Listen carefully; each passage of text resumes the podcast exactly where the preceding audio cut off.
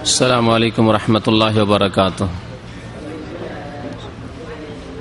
إن الحمد لله نحمده ونستعينه ونستغفره ونعوذ بالله من شرور أنفسنا ومن سيئات أعمالنا من يهده الله فلا مضل له ومن يضلله فلا هادي له۔ وأشهد أن لا إله إلا الله وحده لا شريك له۔ وأشهد أن محمدا عبده ورسوله يا أيها الذين آمنوا اتقوا الله حق تقاته ولا تموتن إلا وأنتم مسلمون. يا أيها الناس اتقوا ربكم الذي خلقكم من نفس واحدة وخلق منها زوجها وبث منهما رجالا كثيرا ونساء. واتقوا الله الذي تساءلون به والأرحام. إن الله كان عليكم رقيبا. يا أيها الذين آمنوا اتقوا الله وقولوا قولا سديدا.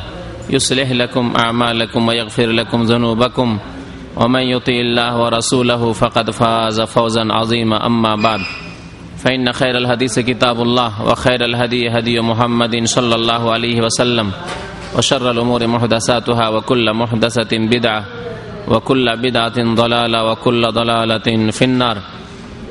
أعوذ بالله من الشيطان الرجيم. بسم الله الرحمن الرحيم. لقد من الله على المؤمنين إذ بعث فيهم رسولا من أنفسهم يتلو عليهم آياته ويزكيهم ويعلمهم الكتاب والحكمة وإن كانوا من قبل لفي ضلال مبين. وقال الله تعالى في موضع آخر هو الذي بعث في الأميين رسولا منهم يتلو عليهم آياته ويزكيهم ويعلمهم الكتاب والحكمة وإن كانوا من قبل لفي ضلال مبين. মহান আল্লাহর সমস্ত প্রশংসা যে আল্লাহ রাবুল আলমিন আমাদেরকে সৃষ্টি করেছেন মানুষ করে এবং আমাদেরকে একমাত্র তাঁর ইবাদত বন্দীগীর আদেশ প্রদান করেছেন। আমাদেরকে হৃদায়তের জন্য যেমন আল কোরআনুল করিম নাজেল করেছেন, তেমন শেষ নবী, প্রিয় নবী মোহাম্মদুর রাসৌল্লাহ সাল্লাহ সাল্লামকে আমাদের হৃদায়তের জন্য, আমাদেরকে সঠিক দিনের সন্ধান দেওয়ার জন্য রাসুল করে প্রেরণ করেছেন। সে আল্লাহরই যাবতীয় প্রশংসা যিনি আমাদেরকে এই উম্মতের অন্তর্ভুক্ত হওয়ার তৌফিক দান করেছেন, যে উম্মতকে আল্লাহ রাবুল আলমিন শ্রেষ্ঠ জাতি বলে আখ্যায়িত করেছেন। দরুদ সালাম নাজিল হক পিয়া নবী মোহাম্মদ রাসৌল্লাহ সাল্লাহ সাল্লামের উপর, যাকে আল্লাহ রাবুল আলমিন নাবুয়াদ দান করে রেসাল্লাদ দান করে সম্মানিত করেছেন। সারা বিশ্বের মানুষের জন্য হাদি পথ প্রদর্শক হিসাবে সুসংবাদ দাতা হিসাবে, সতর্ককারী হিসাবে মহান আল্লাহ প্রেরণ করেছেন। আল্লাহ সাল্লি আলিহি আল্লাহ বারিক আলাই আজকে আপনাদের সামনে আলোচনা করব প্রিয় নবী মোহাম্মদ রসৌল্লাহ সাল্লাহ আলি সাল্লামের হক সম্পর্কে, তার প্রাপ্য সম্পর্কে, উম্মতের কাছে তার হক কি উম্মতের কাছে তার প্রাপ্য কি? এর পূর্বে হয়তো আপনাদের মনে আছে, আলোচনা করেছি কোরআনে করিমের হক সম্পর্কে। কোরআনে করিমের এই উম্মতের ওপর যে উম্মতের কিতাব হচ্ছে আল কোরআন যে উম্মতের হেদায়তের জন্য আল্লাহ রাবুল্লা আলমিন কোরআনুল করিম নাজল করেছেন, সেই উম্মতের ওপর কোরআনে করিমের হক কি? আজকে যে রাসুলের প্রতি কোরআনুল করিম নাজল হয়েছে সে রাসুলের বাকি হক আমাদের ওপর যে হক সম্পর্কে আমাদের এলম হাসিল করতে হবে, জানতে হবে, তারপরে সে হকগুলি আদায় করতে হবে।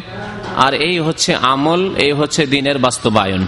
আল্লাহ রব্বুল আলম যেন আমাদেরকে সঠিক জ্ঞান হাসিল করার তৌফিক দান করেন। আল্লাহ রব্বুল আলম যেন আমাদেরকে সঠিক জ্ঞান মোতাবেক আমল করার তৌফিক দান করেন। যেমন কোরআনে করিমের হক আদায় করার আল্লাহ আমাদেরকে তৌফিক দান করেন। তেমনই আল্লাহ আমাদেরকে যেন আমাদের প্রিয় রসুল সাল্লামের হক আদায় করার তৌফিক দান করেন। বলুন, আমিন। আল্লাহ রাবুল্লা আলমিন প্রিয় নবী মোহাম্মদ রসুল্লাহ সাল্লাহ সাল্লামকে বিশ্ব মানবতার জন্য রাসুল করে যে প্রেরণ করেছেন, এটি আল্লাহর একটি বড় এহসান। আল্লাহর বড় অনগ্রহ, আল্লাহর বড় অবদান। এই এহসান, এই অবদানের কথা কোরআনে করিমে মহান আল্লাহ এইভাবে এরশাদ করেছেন, লাকাদ মান্নাল্লাহ আলাল মুমিনিন। নিঃসন্দেহে মহান আল্লাহ মমিনদের ওপর বড় এহসান করেছেন। আল্লাহর এহসান, আল্লাহর অনুগ্রহ, আল্লাহর অবদানের কথা স্বয়ং আল্লাহ উল্লেখ করে বলছেন, লাকাদ মান্নাল্লাহ আলাল মুমিনিন।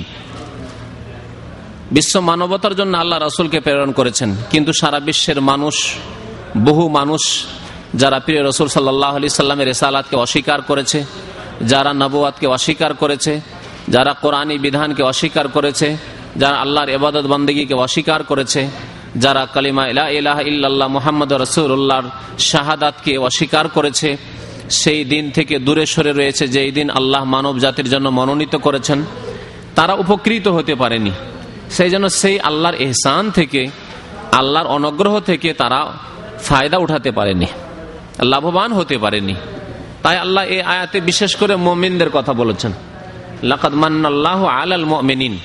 আল্লাহ বড় এহসান করেছেন, অনুগ্রহ করেছেন মমিনদের ওপর। কারণ আসল উপকৃত মমিনগণ। রাসুলের ইসালাত থেকে, কোরআনের অবতরণ থেকে, আল্লাহর আসমানি বিধান থেকে, প্রিয় নবী মোহাম্মদ রসুল্লাহ সাল্লা সাল্লামের জাতে মোবারক থেকে উপকৃত লাভবান মমিনগণ।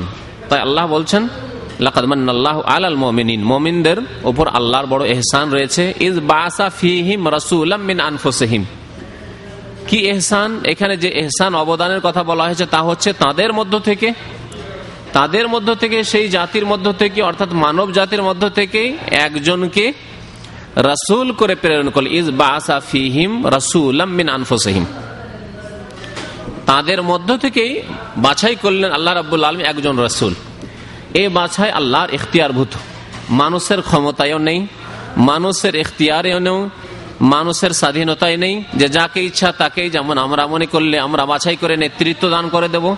নাবুয়াত এবং রেসালাত, কাউকে নবী করা, রসুল করা, কারও ওপর কিতাব নাজেল করা, কাউকে সারা বিশ্বের মানবতার জন্য হৃদায়তের আদেশ প্রদান করে আল্লাহর পক্ষ থেকে পাঠানো, এটি আল্লাহর ইখতিয়ার। আল্লাহ আল্লাহ রবুল আলমিন এখতিয়ার করেন। আল্লাহ রবুল আলমিন মনোনয়ন করেন। মা কান আল্লাহমুল খেয়ারা। মানুষের কোনো এখতিয়ার নেই। মানুষের কোনো এখতিয়ার নেই। এই জন্য মানুষ যদি মানুষের এখতিয়ারে হইতো, তাহলে কর্মের মাধ্যমে নবুয়াত হাসিল করে নিত। তাই না? কর্মের মাধ্যমে ইমান এবং কর্মের মাধ্যমে মানুষ আল্লাহর নেক বান্দাতে হয়ে যেতে পারে। সৎ কর্মশীল হয়ে যেতে পারে। সততার উচ্চ শিখরে পৌঁছে যেতে পারে। কিন্তু নবী রাসুল হতে পারে না। এটি মানুষের অর্জিত বস্তু নয়। একজন মানুষ যদি সারা জীবন শেষদায় পড়ে থাকে, সারা জীবনে একটি দানা পর্যন্ত হারাম খায়নি, একটি সন্দেহর বস্তু হারাম খায়নি বা সন্দেহর জিনিসও খায়নি, সন্দেহর ঊর্ধ্বে। হারাম তো দূরের কথা, সন্দেহর ঊর্ধ্বে। সারা জীবন যত নেকামল হয় করার করেছে, তারপরে কি সে নবী রসুল হতে পারে? না পারে না। আল্লাহ রব্বুল আলম তাহলে বিশেষ মনোনয়ন বাছাই। নবী এবং রাসুলকে আল্লাহ স্বয়ং বাছাই করেছেন। মানব জাতির জন্য কেই উপযোগী যে তাদেরকে হৃদায়তের জন্য মানুষের কাছে পৌঁছ, মানুষকে সৎ পথের দাওয়াত দেবে। মানুষকে কালেমা এলা এলাহ ইল্লাহ মোহাম্মদ রসুল্লাহ আল্লাহর তহিদ একত্ববাদের কথা জানাবে। আল্লাহ রাবুল আলমিন তাদের মধ্য থেকে একজনকে রাসুল করে বাছাই করে ইজ বাসা ফিহিম রাসুলান। তাদের মাঝে রাসুল পাঠালেন মিনহুম তাদের মধ্য থেকে। এই মিনহুম থেকে বোঝা যায় যে রাসুল্লাহ সাল্লাম মানব জাতির একজন। মানব সন্তান, তাই না? তাদের মধ্য থেকে, অর্থাৎ মানব জাতির মধ্য থেকে। মানব জাতির মধ্য থেকে তাহলে তিনি মানুষ, আদম সন্তান, তার পিতা আবদুল্লাহ, মাতা আমেনা, দাদা আব্দুল মুতালেব বিন হাসেম বিন আব্দে মানফ। তাহলে ওপর দিকেও আদম সন্তান সবাই, আবদুল্লাহ, আমেনা, আব্দুল মোতালেব হাসেম সবাই আদম সন্তান। নিচের দিকে চলে যান, তাহলে নবী করিমের ছেলে মেয়েরা কাসেম, ইব্রাহিম সবাই মানুষ আদম সন্তান। তাহলে নিচের দিকে নজর দিলেও আদম সন্তান, ওপর দিকে নজর দিলেও সব আদম সন্তান। আর মধ্যখানে নবী করিম সাল্লাম কি করে নূরের হয়ে গেলেন? এর উত্তর বুঝে আসে না। কবর মাজার পূজারীদের আমাদের দেশে বিদাতপন্থীদের এই ভ্রান্ত থিওরি যে নবী নূরের নবী, নূর থেকে তৈরি। মধ্যখানে হঠাৎ করে কেমন নূর চলে আসলো? ওপর দিকেও আবনি আদম আদম সন্তান, আর নিচের দিকে তাকালেও আদম সন্তান। আর আল্লাহ স্বয়ং কোরআনে বলছেন, আমি নবী পাঠাইলাম মিনহুম তাদের মধ্য থেকে। তাদের মধ্য থেকে মানে নূর নাকি? না মানুষের মধ্য থেকে? মানুষের মধ্যে থেকে একজনকে বেছে নিয়ে আল্লাহ রবুল আলমিন রাসুল করে সম্মানিত করলেন। তাহলে নবী করিম সাল্লাম মানুষ এবং মানুষ সমস্ত সৃষ্টির সেরা। মনে রাখবেন যে কবর মাজার পূজারীদের এই ভ্রান্ত আকিদা যে নবীকে যদি নূর না মনে করি তাহলে মানহানি হয়ে যাবে, ছোট করে দেখানো হবে। নবীকে যদি নূর না মনে করি তাহলে তাকে সম্মান দেওয়া হলো না। এই ভ্রান্ত কুফরি কথা। আল্লাহ বলছেন ওয়ালাকাত কার্রাম না বানি আদম। কোরআন তো চর্চা করুন। আল্লাহ কি বলছেন? আমি সম্মানিত করছি কাকে? ফেরেস্তাকে জিনকে? আর কোন প্রাণীকে? না বানি আদম। আদম সন্তানকে। ওয়ালাকাদ কার্রাম না বানি আদম। আমি সম্মানিত করেছি আদম সন্তানদেরকে। তাহলে মানব জাতি সম্মানিত। আরও আল্লাহ ইরশাদ করেছেন সুরায় তিন। অনেকের মুখস্থ আছে আমপারা সুরা। লাকাদ ইনসানা ফি আহসানে তাকবীম। আল্লাহ বলছেন, আমি মানুষকে, ইনসানকে, আল্লাহ জিনকেও বলেননি লাকাদ খালাকাল মালাইকা বলেননি ফেরিস্তাও বলেননি। বলেছেন কি, কোথাও আছে কোরআনে? এমন একটি আয়া দেখাতে পারবেন, যেখানে আছে ফেরেস্তাদেরকে আমি ফি আহসানের তকমিম সৃষ্টি করেছি। আমি জিনদেরকে ফি আহসানের তকমিম সৃষ্টি করেছি, উত্তম অবয়ব দিয়ে সৃষ্টি করেছি, উত্তম গঠন দিয়ে সৃষ্টি করেছি। এ কথা বলেননি আল্লাহ রবুল আলমী কি বলছেন? লাকাদ খালাকাল ইনসানা। সাধারণ মানুষ, ইনসান মানে কি? ইনসান মানে মানুষ। তো মানুষকে আল্লাহ রাবুল আলমিন শুধু সুন্দর না, ফি আহসানে? অতি সুন্দর গঠন দিয়ে। আহসান হচ্ছে সুপারলেটিভ ডিগ্রি যারা গ্রামার বুঝেন হ্যাঁ? অতি সুন্দর অবয়বে। তাহলে মানুষ চাইতে সুন্দর করে, মানুষ চাইতে সম্মানিত করে আল্লাহ রবুল্লা আলমিন কোন জাতিকে আর সৃষ্টি করেননি। আর সেই জাতির মধ্য থেকে আমার নবী, আপনার নবী, প্রিয় নবী মোহাম্মদ রসুল্লাহ সাল্লাহ আলী সাল্লাম আল্লাহ কোরআন ইরশাদ করেছেন। সুতরাং নবীকে নূর বলা ভ্রান্ত আকিদা, বরং তারা বলে নূর উল্লাহ আল্লাহর নূর। আর আল্লাহর নূর বলা মানে আল্লাহর একটি অংশ সাব্যস্ত করা। কোন বস্তুকে কোন বস্তুকে, শুধু নবীর কথা বলছে না, পৃথিবীর কোন বস্তুকে যদি আল্লাহর কোন অংশ সাব্যস্ত করেন, এটি হচ্ছে কুফুর। যেমন খ্রিস্টানরা ঈসা আলী সালামকে তারা ইবনুল্লাহ সান অফ গড করে দিল। ইবনুল্লাহ, সন্তান বাবার একটি অংশ। বাবার একটি অংশ। বাবার অংশ তাতে রয়েছে। বাবার নসল থেকে জেনারেশন প্রজন্ম থেকে এসেছে। সুতরাং ইবনুল্লাহ বলার ক্ষেত্রে আল্লাহ রব্বরে বলছেন, লাকাদ কাফার আল্লাহ কালু।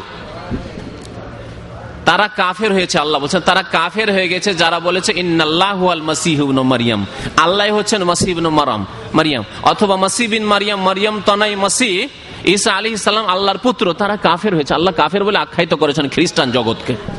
যারা বলেছে সান অফ গড ঈসা আলী সাল্লাম স্লেভ অফ গড নয়, আল্লাহর গোলাম নয়, আল্লাহর পুত্র যারা বলেছে।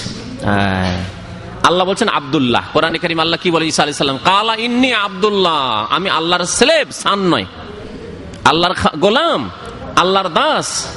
আর খ্রিস্টানরা বলে আল্লাহ সান অফ গড আল্লাহর পুত্র, আল্লাহর সন্তান। সেজন্য আল্লাহ লাকাত কাফারা। এরা কাফের হয়ে গেছে খ্রিস্টান জগৎ। ক্যাথলিক, অর্থোডক্স আর প্রোটেস্ট্যান্ট সব কাফের হয়ে গেছে। আল্লাহ কোরআনে ঘোষণা করে দিয়েছেন। ঠিকই তেমনি যারা এইরকমই সাদৃশ্যতা রয়েছে এই কবর পূজারীদের, খ্রিস্টানদের সাথে। ওরা বলল কি, খ্রিস্টানরা? ইবনুল্লাহ। আর এলা বলল, নুরুল্লাহ। ওরা বলল, ঈসা ইবনুল্লাহ। আর কবর পূজারীরা বলল যে, মোহাম্মদ নুরুল্লাহ। দেখছেন, সাদৃশ্যতা কেমন? কেমন? অন্ধ অনুকরণ কাফেরদের কেমন গোলামি? মানসিক গোলামি, দৈহিক গোলামি, সার্বিক গোলামি আজকে এক শ্রেণির মুসলিমরা কাফেরদের করছে। এই এক রকমের গোলামি যে কাফেররা যেমন কুফরি করল খ্রিস্টানরা, ঈসা আলী ইসলাম আল্লাহর বান্দাকে আল্লাহ রসুলকে আল্লাহর পুত্র বানিয়ে দিয়ে, তেমন এরা আল্লাহর নবীকে আবদুল্লাহ রাসুল প্রিয় নবী মোহাম্মদ রাসুল্লাহ কি বলেছেন তার সম্পর্কে? লাতুতরুনি মুসলিম শরীফের লাতুতরুনি আমাকে বাড়াবে না। আমাকে বাড়াবে না। বেশি বাড়াবে না। যতটা আল্লাহ বাড়িয়েছেন ততটাই। কামা আতরাতিন নাসারা ইসাব না মারিয়াম, যেমন বাড়িয়েছে, সীমালঙ্ঘন করেছে কারা? খ্রিস্টানরা কার সম্পর্কে? ঈসা বিন মারিয়াম সম্পর্কে। মারিয়ামের পুত্র ঈসা আলী সালাম সম্পর্কে। আল্লাহ ঈসা ইবিন মারিয়াম বলেছে, মারিয়ামের পুত্র, আল্লাহর পুত্র না। তারা বাড়াইতে বাড়াইতে আবদুল্লাহকে কি করল? আবদকে বাদে ইবিন করে দিল। আল্লাহর গোলামকে ইবিন করে দিল। তেমনি তোমরা আমি মোহাম্মদ সাল্লাহ সাল্লামকে বাড়াবে না ওইভাবে। আমি কি? ফাইন নামা আনা আব্দুন। আমি আল্লাহর দাস। আমি আল্লাহর গোলাম। ফাকুলু আবদুল্লাহ রাসুল। সুতরাং আমাকে কি বলবে? মোহাম্মদ রসুল্লাহ কি বলবে? আবদুল্লাহ। তিনি আল্লাহর বান্দা ওয়া রাসুলহু, তার রাসুল। আর আল্লাহর বান্দা হওয়া, আর বিশেষ করে আল্লাহর খাস বান্দা হওয়া, আল্লাহর স্পেশাল বান্দা হওয়া, এর মতো সম্মান আর বড় সম্মান পৃথিবীতে কিছু নেই। কারণ আল্লাহর গোলামি যত বেশি যে করেছে আল্লাহর দাসত্ব যে যত বেশি করেছে, আল্লাহর এবাদত বন্দেগী যত বেশি করেছে, সে বচ্চত তত বেশি সম্মানিত হয়েছে, ঠিক কিনা? যত বেশি নামাজ পড়বে, যত বেশি সেজদা করবে, যত বেশি আল্লাহকে ডাকবে, যত বেশি আল্লাহকে ভয় করবে, তত বেশি নেকবান্ধা হবে কি হবে না? এই জন্য আল্লাহ রাবুল্লাহ কোরআনে পাঁচটি জায়গায় আমার নবী, আপনার নবী মোহাম্মদ রসুল্লাহ সাল্লামকে আবদ বলে আখ্যায়িত করেছেন। আবদ বলে মানে গোলাম বলে আখ্যায়িত করেছেন, দাস বলে আখ্যায়িত করেছেন, আমার বান্দা বলে আখ্যায়িত করেছেন। আর এগুলি সম্মানের জায়গা, সবগুলি জায়গায় পাঁচটি জায়গা যেখানে যে ক্ষেত্রগুলিতে আমাদের রসুল সাল্লাহ আলি সাল্লামকে আল্লাহ নিজের গোলাম বলে, আবদ বলে, বান্দা বলে আখ্যায়িত করে সবগুলি হচ্ছে সম্মানের জায়গা। বরং অতি সম্মানের জায়গা। যতদূর পর্যন্ত আল্লাহ রসুলকে পৌঁছানো যায়, তার বেশি আর পৌঁছানো যাবে না। আবদের ওপরে মাবুদ করা যাবে না। অর্থাৎ তিনি সবচাইতে ভালো আল্লাহকে সেজদা করেছেন। সবচাইতে ভালো আল্লাহকে ডেকেছেন। কিন্তু তাকে কেউ ডাকবে, তাকে কেউ সেজদা করবে, তার কাছে কেউ মদত চাইবে, তাকে বলবে ইয়া রাসুল আল্লাহ মাদাদ। হে রসুল আমি বালা মুসিবত নিয়ে অনেক বিপদ নিয়ে মদিনা শরীফ হাজির হয়েছে, তোমার দরবারে হাজির দিয়েছি, কিছু দিয়ে দেন আমাকে, আমার মুসিবত দূর করে দেন। হ্যাঁ তাহলে আল্লাহ বানিয়ে দিল, বাড়াবাড়ি করে দিল। এই জন্য আল্লাহ রাবুল আলমিন পাঁচটি জায়গায়, সম্মানের জায়গাগুলোতে নবীকে কি বলে আখ্যায়িত করেছেন বললাম? বান্দা বলে আখ্যায়িত করে সুবহান আসরা বি আবদেহি মেরাজ। পৃথিবীতে কোন ব্যক্তি মেরাজে পৌঁছেছে? মেয়েরাজে পিরনবী সাল্লাম যেখান পর্যন্ত পৌঁছেছেন, কোন ফেরিস্তা পৌঁছেছে? তাহলে কত সম্মানের জায়গা, উঁচু সম্মানের জায়গা। এই মেরাজের ঘটনা আল্লাহ রব্বুল্লাহ উল্লেখ করতে গিয়ে বলছেন সুবহান সেই জাত, সেই সত্তা পাক, পবিত্র আল্লাহ, যিনি রাতারাতি তার বান্দাকে, তার গোলামকে নিয়ে গিয়েছেন কোথায়? মিনাল মসজিদুল হারাম ইলাল মসজিদ আকসা। মসজিদ হারাম থেকে মসজিদ আকসা, বাইতুল মোকাদ্দাস ফিলিস্তিন পর্যন্ত, প্যালিস্টাইন পর্যন্ত, তারপরে সেখান থেকে সাত আকাশ পর্যন্ত, যার দিকে ইঙ্গিত করা হয়েছে কোরআনে কেরিমেশ্বরের নাজমে। দেখছেন? সম্মানের জায়গায় যেখানে কোনো শক্তি পৌঁছিতে পারেনি, কোনো কেউ পৌঁছিতে পারেনি, সেখানে আল্লাহ পৌঁছে দিয়েছেন আমার প্রিয় রসুল সাল্লা সাল্লামকে। তারপরে বলছেন আমার বান্দা। তারপরে তিনি কে? বান্দা আবদ মাবুদ নন। আবদার মাবুদের পার্থক্য বুঝেন কিনা? আবুদ মানে যিনি আল্লাহর এবাদতকারী আল্লাহর গোলাম, আল্লাহর বন্দিগি করেন। আর মাবুদ মানে যার এবাদত করা হয়। মাবুদ একমাত্র আল্লাহ রবুল আলমী মাবুদ আল্লাহ ছাড়া কেউ সত্য মাবুদ নেই। এলাহ মানে মাবুদ। এলাহ মানে মাবুদ। তো নবী করিম কি বলছেন যে, আমার ব্যাপারে বাড়াবাড়ি করি যেমন খ্রিস্টানরা বাড়াবাড়ি করে কাফের হয়ে, মুশরিক হয়েছে। ফাইন্নামা আনা আবদুন, আমি আল্লাহর বান্দা। ফাকুল আবদুল্লাহ রাসুল সুতরাং আমাকে কি বলবে? আল্লাহর বান্দা বলবে আর তার রাসুল বলবে। বান্দার সাথে রসুল। অন্যরা বান্দা কিন্তু রসুল নয়। আবু বকর সিদ্দিক বান্দা, রসুল নয়। ওমরে ফারুক বান্দা, রসুল নন। ওসমান বান্দা কিন্তু রসুল নন। আলী বান্দা কিন্তু রসুল নন। পৃথিবীতে যত কেউ রয়েছেন, আম্বিয়া, রসুল ছাড়া সবাই বান্দা আল্লাহর, কিন্তু রসুল নন। আর প্রিয় নবী মোহাম্মদ রসুল্লাহাম রসুলদের আবার সর্দার, রসুলদের সেরা। সৈয়দুল মুরসালিন তিনি, খাতামুন নবীন, সমস্ত নবীদের শেষ। মোহাম্মদ রসুল্লাহ সাল্লাহ সাল্লাম তো আল্লাহ রবুল আলমিন বলছেন, আল্লাহর বড় এহসান, অবদান তোমাদের ওপর হে মানুষ, যে তোমাদের মাঝে তোমাদের মধ্য থেকে আল্লাহ রসুল পাঠিয়েছে, তোমাদের মধ্য থেকে মানুষ তিনি ছিলেন। আর মানুষ বললেই বেশি সম্মান রয়েছে, অন্য কিছু বললে বেশি সম্মান নেই, বরং তাতে কুফুরি রয়েছে। যেমনটা আপনাকে বুঝাবার চেষ্টা করলাম যে যেমন ইবনুল্লাহ বললে কুফরি হয় খ্রিস্টানদের, তেমনি নুরুল্লাহ বললে কুফরি হয় এক শ্রেণির কবর বাজার পূজারীদের, পীর পূজারীদের। সাবধান, সতর্ক এই ভ্রান্ত আকিদা থেকে। বলবেন কি যে আল্লাহ বলেছেন, তার রসুল বলেছেন আসাদু আন্না আসাদু আল্লাহ ইল্লাহ ও আসাদু আন্না মোহাম্মদান আব্দহু ওয়া রাসুল কালেমায় শাহাদাতে এই শিখেছি আমরা। এই শিখিয়েছেন আল্লাহ রাবুল আলমিন। আর কোরআন আল্লাহ বলছেন মেন হোম তোমাদের মধ্য থেকে, মানুষের মধ্য থেকে আমি রসুল বাছাই করেছি। তার মিশন কি ছিল? তার কাজ কি ছিল? আল্লাহ বলছেন, ইয়াতুলু আলহিম আয়াতে তোমাদেরকে আল্লাহর আয়াত পাঠ করে তিনি শোনাবেন। কোরআনে করিম তেলাওয়াত করে, ব্যাখ্যা বিশ্লেষণ করে তাস্তির করে তোমাদেরকে শোনাবেন যে তোমাদের কি করতে হবে, কি করতে হবে না। ওয়াকিহিমা তোমাদের পাক পবিত্র করবেন। তোমাদের আত্মার পরিশুদ্ধি করবেন। আল্লাহ আকবার। আমাদের প্রিয় নবী মোহাম্মদ রাসুল্লাহাম যদি পৃথিবীতে না আসতেন তাহলে আমি মাঝে মাঝে বলি, চোদ্দশো বছর আগে যখন নবী করিম সাল্লাম মাক্কাতুল মোকাররামা এসেছিলেন, তখনকার চিত্র একবার স্মরণ করেন, এখন দেখেন মক্কা গিয়ে। এখনকার চিত্রটা মনে নিয়ে আসেন, আর তখন চোদ্দশো বছর আগে কাবা শরীফের চারিদিকে কি ছিল? কি ছিল? তিনশো ষাটটি মূর্তি শুধু হাওলাল কাবাতে কাবার চারিদিকে ছিল। বলুন, চোদ্দশো বছর আগে যদি তিনশো ষাটটি মূর্তি কাবার চারিদিকে থাকে, তাহলে এখন উন্নতি করে কত লক্ষ মূর্তি আর প্রতিমা মক্কাই হইতো? যদি নবীর আবির্ভাব না হতো, নবী করিম সাল্লা সাল্লামকে আল্লাহ রাসুল করে প্রেরণ না করতেন আমাদের মাঝে। আজকে নবী আসার পরে যারা নামধারী মুসলিম, তাদের মাঝে ভারত, বাংলাদেশ, পাকিস্তানে কবর, মাজার, পাকা কবর আর মাজারের অভাব লক্ষ লক্ষ মাজার যেখানে আল্লাহ ছাড়া অন্যকে শেষ দেওয়া হচ্ছে। হচ্ছে না হচ্ছে না। তাহলে চোদ্দশো বছরে যদি লক্ষ লক্ষ মাজার তৈরি হয়ে যায়, যেখানে গাইরুল্লাহকে শেষ দেওয়া হচ্ছে, অন্যকে ডাকা হচ্ছে তাহলে মূর্তি কত বাড়তো আর আরও কত পূজা যে বাড়তো, আল্লাহ জানে যদি নবী না আসতেন। নবী আসার পরেও যদি এত মাজার পূজা বেড়ে যায়। তারপরে আলহামদুলিল্লাহ কোটি কোটি মুসলিম, তৌহিদবাদী মুসলিম রয়েছেন আল্লাহ রহমতে আর নবীর রেসালাতের বরকতে। নবী করিম সাল্লা সাল্লাম না আসলে আমরা যে কোথায় থাকতাম, আল্লাহ পাক ভালো জানে। আজকে যেমন হিন্দুদের ৩৩ কোটি দেবতা, তেমন আমাদের তার চাইতে ভালো অবস্থা থাকতো না। মক্কার তার চাইতে ভালো অবস্থা থাকতো, তার চাইতে খারাপ অবস্থা থাকতো। জি। পুতুল পূজা, কবর পূজা, মাজার পূজা, গাছ পূজা, গঙ্গা পূজা, এই যমুনা পূজা, এছাড়া আর কিছু আমরা জানতাম না যদি আল্লাহ রাসুলকে না পাঠাতেন। কি হিম আমাদেরকে আল্লাহ পবিত্র করেছেন প্রিয় নবী মোহাম্মদ রসুল উল্লাহ সাল্লামকে পাঠিয়ে। ওই আল্লাহ মোহাম্মদ কিতাব আল হেকমার কিতাব এবং হেকমতের জ্ঞান দান করেছেন। কিতাব মানে কোরআনে করিম আর হেকমতের তাফসির করেছেন সালাফগণ যে রসুলের হাদিস। রাসুল্লাহামের জবানি মোবারক থেকে যা বেরিয়েছে এবং নবী করিম যা নিজে কর্মে করেছেন সবগুলি হেকমত। এটি হচ্ছে হেকমত। হেকমত মানে সত্যকে গোপন করা নয়। যেমন এক শ্রেণির লোকের আমাদের দেশে ভাবে যে হেকমত মানে কি? যেখানে সত্য কথা বলতে হবে, সত্য কথা বললে যদি ক্ষতি হয়, তো সত্য কথা বলতে হবে না, গোপন করে না ওর নাম হেকমত না। কেউ অসন্তুষ্ট হয়ে যাবে হক কথা বললে কবর মাজারে সেজদা করা শির্ক, যদি বলেন কবর পূজা যেখানে হচ্ছে, ওরসের মেলা লেগে আছে সেখানে বললে, তাহলে ওরা কি খুশি হবে? কখনো খুশি হবে না। তাহলে আপনি যদি মনে করেন যে আমাদের দেশে এত কবর মাজার পূজা হচ্ছে, সেখানে যদি বলি, তো ঝড় তুফান শুরু হবে, লড়াই ঝগড়া হবে, আর অনেকেই আমার শত্রু হয়ে যাবে। সুতরাং হেকমত হচ্ছে মুখ বন্ধ করে নাও। এর নাম হেকমত নয়। এক শ্রেণির মূর্খরা এটাকে হেকমত মনে করে। হেকমত মানে হচ্ছে আল্লাহর কথা বলা, রসুলের কথা বলা। রাসুল্লাহাম যেমন পন্থায় ইসলামের দাওয়াত দিয়েছেন, সেইভাবে দাওয়াত দেওয়ার নাম হচ্ছে হেকমত যখন তিনশো ষাটটি মূর্তির পূজা হচ্ছিল কাবার চারিদিকে, নবী মুখ বন্ধ করেছেন না দাওয়াত দিয়েছেন? দাওয়াত দিয়েছেন। তবে দাওয়াত দেওয়ার যে পন্থা অবলম্বন করেছেন, তেরো বছর ধরে তাদের মূর্তি ভাঙেননি। তেরো বছর ধরে তাদের মূর্তি ভাঙেননি। কাবার পাশে নামাজ পড়তে গেছে, নামাজ পড়তে তারা দেয়নি ধাক্কা দিয়েছে, কিন্তু মূর্তি তাদের ঠিক থেকেছে।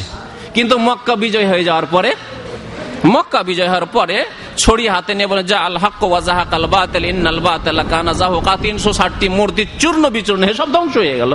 তাহলে সময় সাপেক্ষ কাজ করা। ধীরে ধীরে কোন কাজটি আগে করতে হবে? কোন ভালো কথাটি মানুষের কানে আগে পৌঁছাতে হবে? এই যে কর্ম পদ্ধতি অবলম্বন করার নাম হেকমত। কিন্তু একেবারে কর্ম ত্যাগ করে দেওয়া দাওয়াত ছেড়ে দেওয়া ভালো কথা মানুষকে বলা ছেড়ে দেওয়া সবাই বেনামাজি, কে আর শুনবে? সুতরাং নামাজের কথাই বলবেন না। শ্বশুর বাড়ি গেলেন দেখলে গোটা বংশ নামাজ পড়ে না। তখন আপনি শুধু একবারে চুপচাপ উঠে গিয়ে মসজিদে নামাজ পড়লেন। অথবা দরজা কেউ খুলবেন না, আপনার ফজর, অনেক বাড়িতে এরকম আছে, মেহমান হয়েছেন, আমরা দেখেছি এরকম। আর বিশাল পয়সাওয়ালার বাড়ি, ফজরের নামাজে দরজা খুলবে না।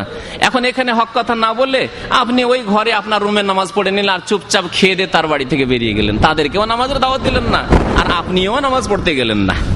এর নাম হেকমত নয়। হেকমত হচ্ছে তাদেরকে নামাজের দাওয়াত দেওয়া। তাদেরকে আল্লাহর ভয়ের কথা স্মরণ করিয়ে দেওয়া। তাদের পরকালের জন্য চিন্তাশীল হতে বলা। তাদেরকে কবরের কথা স্মরণ করিয়ে দেওয়া। তাদেরকে প্রথম কালকে আমাকে আল্লাহ হিসাব নেবেন নামাজের কথা, তার কথা স্মরণ করিয়ে দেওয়া। এবং আপনাকে বলা যে আমাকে একটু উজুর পানির ব্যবস্থা দেন, আর আমাকে একটা চাবি দেন, যাতে করে আমি মসজিদে যথাসময়ে যেতে পারি। এই হচ্ছে হেকমত। তো আল্লাহ রাবুল আলমেন বলছেন যে ওয়াইউ আল্লাহ মোহাম্মদ কিতাব আল হেকমান নবী কিতাব এবং হেকমতের জ্ঞান দেওয়ার জন্য এসেছিলেন। প্রিয়নবী মোহাম্মদ রাসুল্লাহামের যখন চল্লিশ বছর বয়স, তখন আল্লাহ রব্বুল্লাহ নাবুয়াত এবং রেসালাত দিয়ে সম্মানিত করলেন। এই কথাটি অনেকে বুঝেন, নাবুয়াত এবং রেসালাত। নবুয়াত মানে আল্লাহর পক্ষ থেকে সংবাদ আসা। সংবাদ আসা।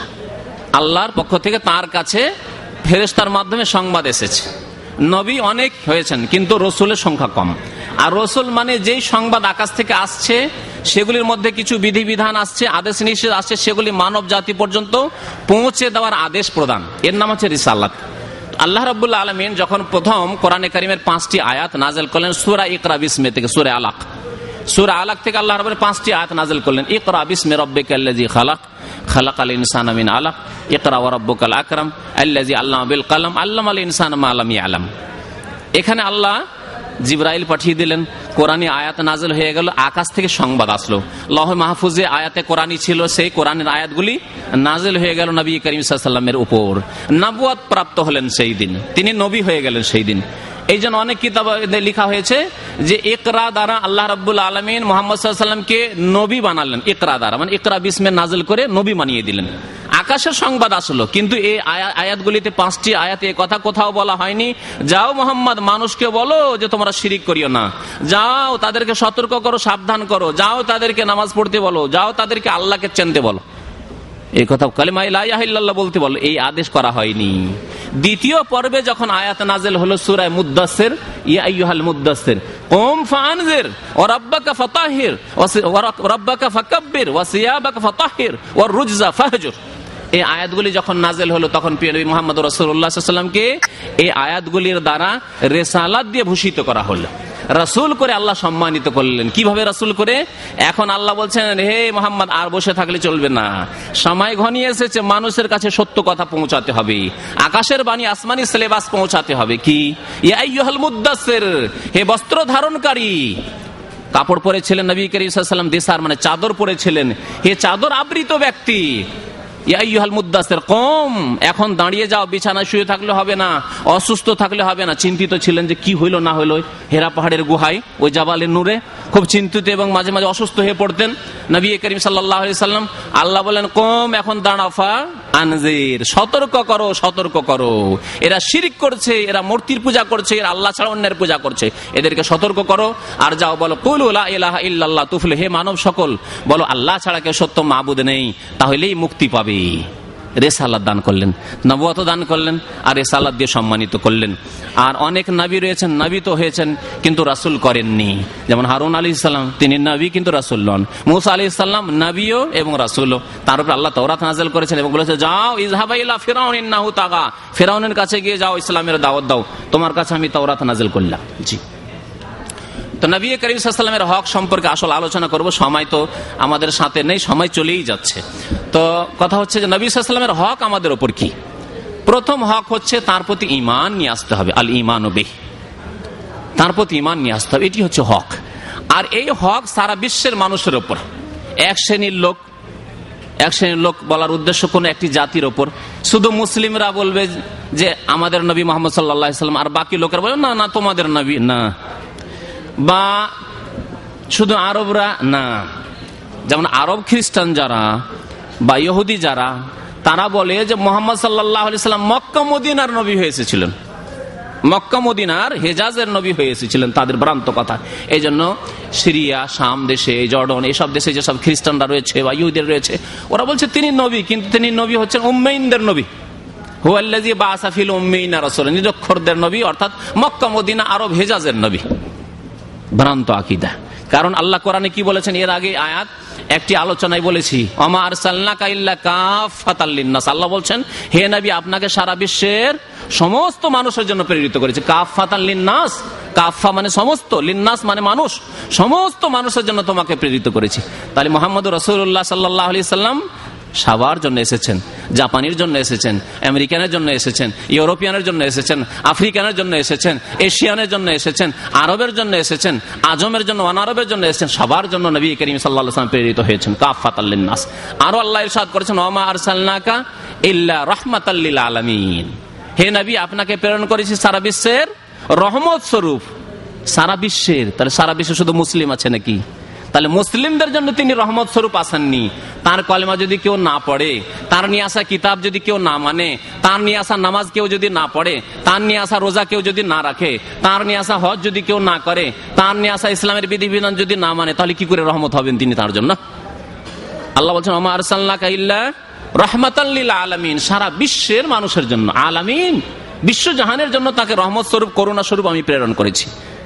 আরও আল্লাহ এসাদ করেছেন কলিয়া আইহান্নাস হে নবী, তুমি সারা বিশ্বের মানুষকে জানিয়ে দাও, ইন্নি রাসুল্লাহ এলাইকুম জামিয়া আমি তোমাদের সবার জন্য রাসুল হয়ে এসেছি। কত আয়াত নেবেন কোরআনে কারিমে? তাহলে কারও এই অজুহাত চলবে না যে মোহাম্মদ সাল্লাহ সাল্লাম আরবদের জন্য এসেছেন, মোহাম্মদ এশিয়ানদের জন্য এসেছেন, মোহাম্মদ সাল্লাহ সাল্লাম শুধু মক্কামদিনার লোকদের জন্য এসেছেন, তারাই ইসলাম মানে না, তারে তাদের মধ্যে এই দোষ রয়েছে। তো আমরাই বা কি করব না? সেটা আপনাকে জবাব দিতে হবে তারা জবাব দিবে যে কারা মানছে না আর কারা মানছে। আপনাকে আপনার জবাবদেহি করতে হবে। মোহাম্মদ রসুল্লাহ সাল্লাহ আলী সাল্লাম সারা বিশ্বের মানুষের জন্য যখন এসেছেন, আমাদের জন্য এসেছেন। সুতরাং আমাদের ফরজ আমাদেরকে করতে হবে। আমাদের করণীয় আমাদেরকে করতে হবে। আল্লাহ রব্বুল আলমিন সারা বিশ্বের মানুষের জন্য পাঠিয়েছেন। সুতরাং প্রত্যেক মানুষকে ইমান নিয়ে আসতে হবে প্রিয় রসুল সাল্লাহ আলি সাল্লামের উপর। একবার উমার রাজি আল্লাহ তালানোর হাতে তাওরাতের কয়েকটি পাতা দেখলেন।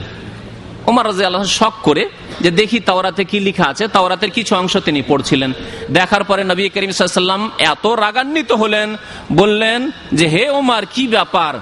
তোমার তোমার কাছে কি স্পষ্ট আমি বিধান নিয়ে আসেনি? কোরআন কি আসেনি? কোরআন কি তোমার হৃদায়তের জন্য যথেষ্ট হলো না যে তুমি তাওরাতের অংশ পাঠ করছ? ওয়াল্লাহ, আল্লাহর কসম করে বলছি লৌকানা মুসা হাইয়ান। মুসা আলি ইসলাম আজকে যদি জীবিত থাকতেন, মা ওয়াসিয়াহ ইল্লাত্তেবাই তাহলে সে যদি কালেমা এলা এলাহ ইল্লাল্লাহ আর মোহাম্মদ রসুল্লাহ কালেমা শাহাদাত না দিত, তাহলে তারও কোনো মুক্তি ছিল না। তার কোনো মুক্তি ছিল না। প্রিয়নবী মোহাম্মদ রসুল্লাহ আরও বলেছেন যে, ওয়াল্লাহ আল্লাহর কসম করে বলছি লায়াসমাবি মিনহাজহিল উম্মতে ইয়াহুদিয়ুন আও নাসরানিয়ুন, সুম্মা লাম ইউমিনু বি ইল্লা কানা মিন আসহাবিন নার। আল্লাহর কসম করে বলছি, আমার সম্পর্কে সারা বিশ্বের ইহুদি হোক, খ্রিস্টান হোক, বাঙালি হোক, আর আরব হোক, আর অনারব হোক, যে কোনো মানুষ হোক, যদি আমার কথা শোনে যে আমি মোহাম্মদ সব রাসুল হয়ে এসেছি সোম্মালামিও মেনু ইউমিনু, অতপর ইমান নিয়ে আসলো না, কালিমা পড়ল না। মোহাম্মদ রসুল্লাহর কালিমা পড়ল না। যতই ভালো কাজ করুক না কেন ট্রেসার মতো। আচ্ছা না, আমাদের দেশে এক শ্রেণির লোকের এগুলো থেকে প্রভাবিত। যে অমুক তো খুব ভালো কাজ করেছে, খুব ভালো কাজ করেছে, কিন্তু মোহাম্মদ রসুল্লাহ বিশ্বাসী নয়, সে যেন চিরকালের জাহান্নামি। জি, মনে রাখুন। বাবা, যতই ভালো কাজ করুক না বাবা, এই যে কিছুদিন আগে বাবা মারা গেল মোহাম্মদ রসুল্লাহ সাক্ষ্য দান করেনি, সে যেন চিরকালের জাহান্নামি। শুনে রাখুন ভালো করে। নবী করিম সাল বলছেন, ইল্লা কানামিন আসহাবিন নার। যদি আমার প্রতি ইমান না নিয়ে আসে শোনা সত্ত্বেও, জানা সত্ত্বেও, তাহলে সে জাহান নামে অবস্থান করবে। কানামিনা সাবিনার নার জাহান নামি হবে জি। তাহলে নবী করিম প্রথম হক, তার প্রতি ইমান নিয়ে আস। ইমান মানে অকাট্য বিশ্বাস। বিশ্বাস করতে হবে তিনি। আল্লাহর পক্ষ থেকে রসুল এসেছেন। আর আমাদের জন্য তিনি করুণা স্বরূপ রহমত স্বরূপ এসেছেন। আমাদের জন্য তিনি দয়া স্বরূপ এসেছেন। আর আমাদেরকে হেদায়ত আল্লাহ দিয়েছেন তার মাধ্যমে। তার মাধ্যমে আল্লাহ হৃদায়ত দিয়েছেন। রহমত আল্লাহর, কিন্তু তার মেহনত, তার পরিশ্রম, তার বরকত। তিনি যদি মেহনত না করতেন, তিনি যদি তাইফে আহত না হতেন, তার দাঁত যদি অহদে শহীদ না হতো, তিনি যদি ঘরে বসে থেকে যেতেন, তিনি বলতেন, আমি এসব কাজ করতে পারব না, এসব ঝামেলা নিতে পারব না। তাহলে আমরা জাহান নামের অধিবাসী হইতাম। আল্লাহ রব আমাদেরকে হৃদায়ত করেছেন আমাদের প্রিয় রসুল সাল্লাহ সাল্লামের মাধ্যমে। হেদায়ত আল্লাহর পক্ষ থেকে নাজল হয়েছে, কিন্তু রাস্তা দেখিয়েছেন আমার প্রিয় নবী মোহাম্মদ রসুল্লাহ সাল্লাম। নবী করিম দ্বিতীয় হক হচ্ছে তার প্রতি ইমান নিয়ে আসার পরে যত কথা তিনি বলেছেন, সেগুলি আমরা বুঝতে পারি আর না পারি। অতীতের হোক, বর্তমানের হোক, ভবিষ্যতের হোক, তা বিশ্বাস করব। আমাদের চোখের সামনে আসুক আর নাই আসুক, তা আমরা বিশ্বাস করব। নবী করিম সাল্লাম বলেছেন, আমি রাত্রে মেরাজে গেলাম, সাত আকাশের ওপর নিয়ে যাওয়া হলো, প্রত্যেকটি আসমানের দরজা খোলা হলো, আমাকে জান্নাত দেখানো হলো, আমাকে জাহান নামে দেখা হলো। মেরাজের ঘটনা কিনা মেরাজের ঘটনা? চোখে দেখেছি কেউ দেখেছে? কেউ দেখেনি। আউবাকার সিদ্দিক রাজি আল্লাহ তালানো প্রথম ব্যক্তি, যার কাছে যখন কাফেররা এই সংবাদ পৌঁছল, আর জানো, আরে তোমার সাথী তো পাগল পাগল। এতদিন বলতো দুনিয়ার কথা, তো যাক তোমরা শুনতে শুনতে, কিন্তু আজকাল বলছি সাত আকাশের উপরে নাকি গিয়েছে। রাতারাতি সাত আকাশের উপরে গিয়েছে, আবার প্যালিস্টাইনও গিয়েছে, আবার কত কি সব উদ্ভট কথাবার্তা বলছে, কি আর বিশ্বাস করা যায়? বিশ্বাসযোগ্য কথা? আবু বকরকে গোমরা করার জন্য আবু জাল আবুল আহাবের মতো কাফের গুলি এসে হাজির আবু বকরের সামনে। আবাকা রাজি আল্লাহ তালানো বলছেন যে, আমার নবী বলেছেন নাকি? বলছে হ্যাঁ হ্যাঁ তোমার ওই নবী পাগল নবী এইসব কথাবার্তা বলছে। তাই তিনি বলেছেন? হ্যাঁ বলছেন তো। যদি তিনি বলে থাকেন, আবু বাকার বলছেন, যদি তিনি বলে থাকেন, তো আমি আবু বাকার প্রথম বিশ্বাস করছি। আমি প্রথম বিশ্বাস করছি। সিদ্দিক, সেই দিন প্রিয় নবী মোহাম্মদ রসুল্লাহ আল্লাহর পক্ষ থেকে আবু বকরকে একটি উপাধি দান করলেন। টাইটেল কি? সিদ্দিক। মহাসত্যবাদী অতি সত্যবাদী। তো তার পক্ষ থেকে যা কিছু এসেছে, তা বিশ্বাস করতে হবে। তিনি বলেছেন, কবরে আজাব হয়। দেখছি, কবরে আজাব হবে। ভালো লোকের কবরে আল্লাহ নিয়ামত দেন, জান্নাতের দরজা খুলে দেন, জান্নাতের বাতাস আসতে থাকে, জান্নাতের লেবাস পরিয়ে দেওয়া হয়, দেখতে পাচ্ছি। কবর খুলেও যদি দেখি, দেখতে পাবো পাবো না, কিন্তু বিশ্বাস করি, কবরে তিনটি সওয়াল হয়, নবী বলেছেন কোরআনে নেই, বিশ্বাস করব না করব না। তাহলে যত কথা নবী করিম সাল্লা সাল্লাম বলেছেন, আমরা বিশ্বাস করব, এটি হচ্ছে তাসদিক। তিনি যা নিয়ে এসেছেন তাতে আমরা বিশ্বাস করি। কোরআন নিয়ে এসেছেন, কোরআনে বিশ্বাসী। তিনি যত কথা বলেছেন, অদৃশ্যের কথা, দৃশ্যের কথা, সবকিছু আমরা বিশ্বাস করি। তিনি পাঁচ অক্ত নামাজের কথা বলেছেন। তিনি বলেছেন যে, আকাশে মেরাজে গিয়ে আমাকে আল্লাহ পাঁচ অক্ত দিয়েছেন। আমরা পাঁচ অক্ত নামাজ পড়ি, বিশ্বাস করি। কেউ আমরা বলি না যে, কি জানি পাঁচ না চার না ছয়, তা তো বলি না। এর নাম হচ্ছে বিশ্বাস। নবী করিম সাল্লাম যা নিয়েছেন তাতে বিশ্বাস করতে হবে। নবী করিম সাল্লাহ সাল্লামের আরেকটি হক হচ্ছে যে, তার আনুগত্য করতে হবে সার্বিক ক্ষেত্রে। মেনে নেওয়ার ক্ষেত্রে যা তিনি করতে বলেছেন, মেনে নিতে হবে, আনুগত্য করতে হবে। বাধা নিষেধের ক্ষেত্রে যা নিষেধ করেছেন, তা মেনে নেওয়ার ক্ষেত্রে, নিষেধাজ্ঞা মেনে নেওয়ার ক্ষেত্রে আনুগত্য করতে হবে। তা তো ফিম আমার ওয়ান হো জাজার। আনুগত্য করতে হবে। অনুসরণ করতে হবে। অনুসরণ করতে হবে একমাত্র রাসুল্লাহ সাল্লাহ সাল্লামের। আর রাসুলের আনুগত্য করে রাসুলের কথা মানলে আল্লাহর কথা মানা হয়। এর আগে এই বিষয়ের উপরে একদিন আলোচনা হয়েছে। তাহলে এইটি হচ্ছে তৃতীয় হক। সার্বিক ক্ষেত্রে অমা আতা কুমর রসুল ফখজু আমা নাহাকুম আনহু ফান্তাহ। রাসুল যা দেন, তা তোমরা মেনে নাও। আর রাসুল যেসব কাজ থেকে তোমাদেরকে বাধা দান করেন, সেসব কাজ থেকে তোমরা বিরত থাকো। তাহলে আল্লাহ রসুলের আনুগত্য করা, আল্লাহ রসুলের অনুসরণ করা জীবনের সার্বিক ক্ষেত্রে কোনটি ছোট, কোনটি বড়, কোনটি সোননাথ এই ওয়াজেব ওইসব করব না। আল্লাহ রসুলের পক্ষ থেকে এসেছে হুকুম মানি। আপনার আব্বার হুকুম যদি আসে, আর আপনার আব্বার রসুলের সাথে কি বা তুলনা চলে? আপনার আম্মার রসুলের সাথে কি বা তুলনা চলে? তারপরে আপনার আম্মা যদি হুকুম করে, আপনি এই যুক্তি পেশ করবেন না, যে আজকে কেন আপনি মাছ খেতে চাইলেন? আজকে গোস্ত খান? আপনার আম্মা খেতে চেয়েছে, মাছ, আর আপনি যুক্তি দেখাবেন যে আজকে মাছ কেন? আজকে গোস্ত খাওয়াই? আজকে বড় মাছ কেন? আজকে ছোট মাছ খাওয়াই? আজকে ছোট মাছ কেন? আজকে বড় খাওয়াই? এইরকম যুক্তি দেখাবেন না। মা বলেছেন শুনতে হবে। মাকে এটাই পছন্দ লেগেছে। তাহলে মায়ের কথা যদি একজন অনগত, মায়ের অনগত, বাবার অনগত ব্যক্তি যদি এইভাবে ফলো করে, তাহলে রাসুল্লাহামের কেমন আনুগত্য করা উচিত? এই ক্ষেত্রে বলবেন, এই সুন্নাত। হ্যাঁ? সুন্নাত বলে ছেড়ে দেবেন। এটি মকরু, সুতরাং খাও। কোথায় আছে? আল্লাহ রসুল অপছন্দ করেছেন অপছন্দ করেছেন। আল্লাহ রসুল নিষেধ করেছেন নিষেধ করেছেন। বড় নিষেধ, ছোট নিষেধ, ক্ষুদ্র না বড় ওইসব দেখার নেই। ওমা আতা কুমর রসুল ফাখুজু ওমা নাহা কুমান জীবনের সার্বিক ক্ষেত্রে উম্মতে মুসলিমাকে, মানব জাতিকে একমাত্র রসুল উল্লাহ সাল্লাহ সাল্লামের আনুগত্য করতে হবে, তার অনুসরণ করতে হবে, তার নিয়ে আসা পথের উপর চলতে হবে। রসুল্লাহ বলেছেন আল আবা। আমার উম্মতের প্রত্যেকে জান্নাত যেতে পারবে। সুসংবাদ। সুসংবাদ না? আমার উম্মতের প্রত্যেকেই জান্নাত যেতে পারবে, তবে ইল্লা যে ব্যতিক্রম আছে ইল্লামান আবা, যে অস্বীকার করল, যে অস্বীকার করল সে জান্নাতে যাবে না। কি অস্বীকার করল? আমি জান্নাতের পথ ধরবো না। আমি নবীর পথ ধরবো না। নবী পাঁচ অক্ত নিয়েছেন, আমি পারব না পাঁচ অক্ত নামাজ পড়তে। আমি ফজরটা পারব না। হ্যাঁ আমি জুমা পড়া মুসলমান শুধু। তাহলে কি যাওয়া যাবে?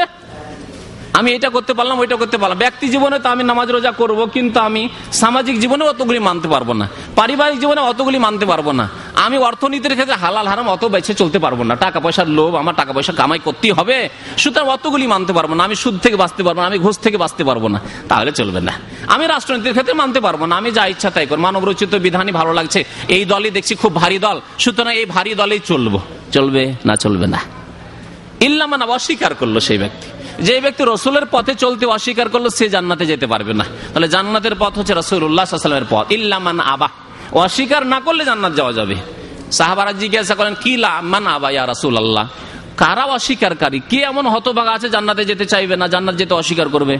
নবী করিম বললেন, মান আতা আনি দেখালা জান্না ওমান আসানি ফাঁকা আবা। যে ব্যক্তি আমার আনুগত্য করল, আমার কথা মানলো, আমার নিয়ে আসা আদর্শ মানলো, আমার নিয়ে আসা তরিকা মানলো, সেই ব্যক্তি দেখালা জান্না জান্নাতে যাবে। এক কথায় রাসুলের রাস্তায় থাকলে, রাসুলের পদাঙ্কের অনুসরণ করলে জান্নাতে যাওয়া যাবে। আর যদি অমান আসানি, যে ব্যক্তি আমার নাফারমানি করল, বিরুদ্ধাচরণ করল ফাঁকা দাবা সেই ব্যক্তি আবা পাটি অস্বীকার করল অস্বীকার করল জাহান নামে যাবে, জান্নাতে যেতে পারবে না। নবী করিম সালামের তৃতীয় হক বললাম। চতুর্থ হক, নবী করিম সাল্লামের উপর সালাত ও সালাম পেশ করা। দরুদ এবং সালাম পেশ করা। যখনই নবীর নাম আসবে, লিখার ক্ষেত্রে আসুক, বলার ক্ষেত্রে আসুক, আপনি বলছেন, আপনি শুনছেন, যখনই আমার প্রিয় নবীর নাম আসবে, বলবেন সাল্লাহ আলাইহি ওয়াসাল্লাম। সংক্ষেপে দুরুদ হচ্ছে, এটি সালাফে সালাহিনের তারিকা সাহাবাই কেরাম তাবেইনের যুগ থেকে যে কোনো হাদিসের কিতাব খুলে দেখুন। যখনই একটা হাদিস শুরু হয়েছে বর্ণনা, কালা রাসুল্লাহ সাল্লাহ আলহি আসাল্লাম তাহলে সালাফে সালিন আইম্মাই কিরাম সবাই আমাদেরকে এই ছোট্ট দুরুদ শিখেছেন, রসুলের নাম আসলে। বরং তারা লিখে রেখেছেন, হাদিসের কিতাবে প্রত্যেকটি হাদিসে একবার করে সাল্লাহ আলি সাল্লাম লিখা আছে। যতদিন পর্যন্ত লিখা থাকবে হাদিসের কিতাবে, যিনি লিখেছেন, নাকি পেতে থাকবেন কিনা? তাহলে আপনি যদি একটা কিতাব লিখেন, একটা বই লিখেন, তাতে লিখেন, যদি আপনার বক্তব্যে বলেন, আপনার কথাবার্তা ভাই বোনদের সাথে, ওদের সাথে কথাবার্তা বলছেন, আর নবীর নাম আসলে সাল্লাহ আলি সাল্লাম, তাহলে আপনার নেকি হইতে থাকবে।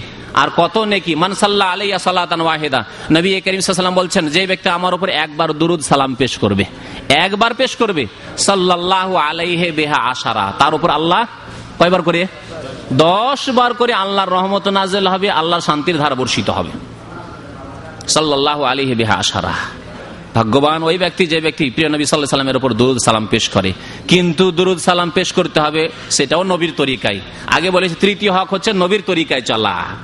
আর যদি নবীর তরিকার ব্যতিক্রম করে আপনি আনুষ্ঠানিকতা অবলম্বন করেন এমন ভাবে আপনি দরুদ সালাম পেশ করেন যেইভাবে নবী সাল্লাম করেননি, তার সাহাবারাও করেননি, তার খরিফারাও করেননি, তার আইমাইক রামরাও করেননি মহাদেসিনরাও করেননি। আর নতুন তরিকা, যেমন আমাদের দেশের মিলাদের অনুষ্ঠান, ওয়াজ মহফিলের অনুষ্ঠান, আর শুরু করিয়ে দিলেন। বলুন, মহাব্বতের সাথে একটু জোরে সরে বলুন, ইয়া নাবি, সালাম আলাইক, শুরু করিয়ে দিল আর শুরু করিয়ে দিয়ে বক্তা সাহেব একটু আরাম নিচ্ছেন, একটু পানি খাচ্ছেন, একটু দুধ খাচ্ছেন, আর শ্রোতারা চলছে সালাম আলাইকা হ্যাঁ?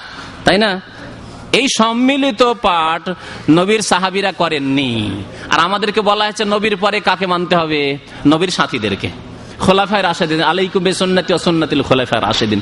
সুতরাং আপনি আনুষ্ঠানিকতা দিতে পারেন না যেটা নবী দেননি। আপনি বিশেষ তরিকা অবলম্বন করতে পারেন না যে তরিকা নবী ধরেননি। তবে নবীর নাম যখনই আসবে তখন বলে সাল্লাহ আলহি ওয়াসাল্লাম। আর নবীর প্রতি দুরুদ পাঠ করতে হবে নামাজের মধ্যে সর্বোত্তম অবস্থায়। আপনি নামাজের বাইরে এখন আছেন না নামাজের মধ্যে? নামাজের মধ্যের অবস্থা আপনার উত্তম অবস্থা। আপনি এবাদতে রয়েছেন এবং সর্বশ্রেষ্ঠ এবাদত নামাজের মধ্যে রয়েছেন। নামাজের মধ্যে দুরুদ শরীফ না পেশ করলে নামাজই হবে না। নামাজের মধ্যে আত্মাহাত তাসাহত না পড়লে নামাজই হবে না। আত্মাহাত তো বলেন না, আসসালাম আলাইকা আইয়ুহান নবী হে নবী, আপনার ওপর শান্তির ধারা বর্ষিত হোক। সালাম পেশ করলেন না?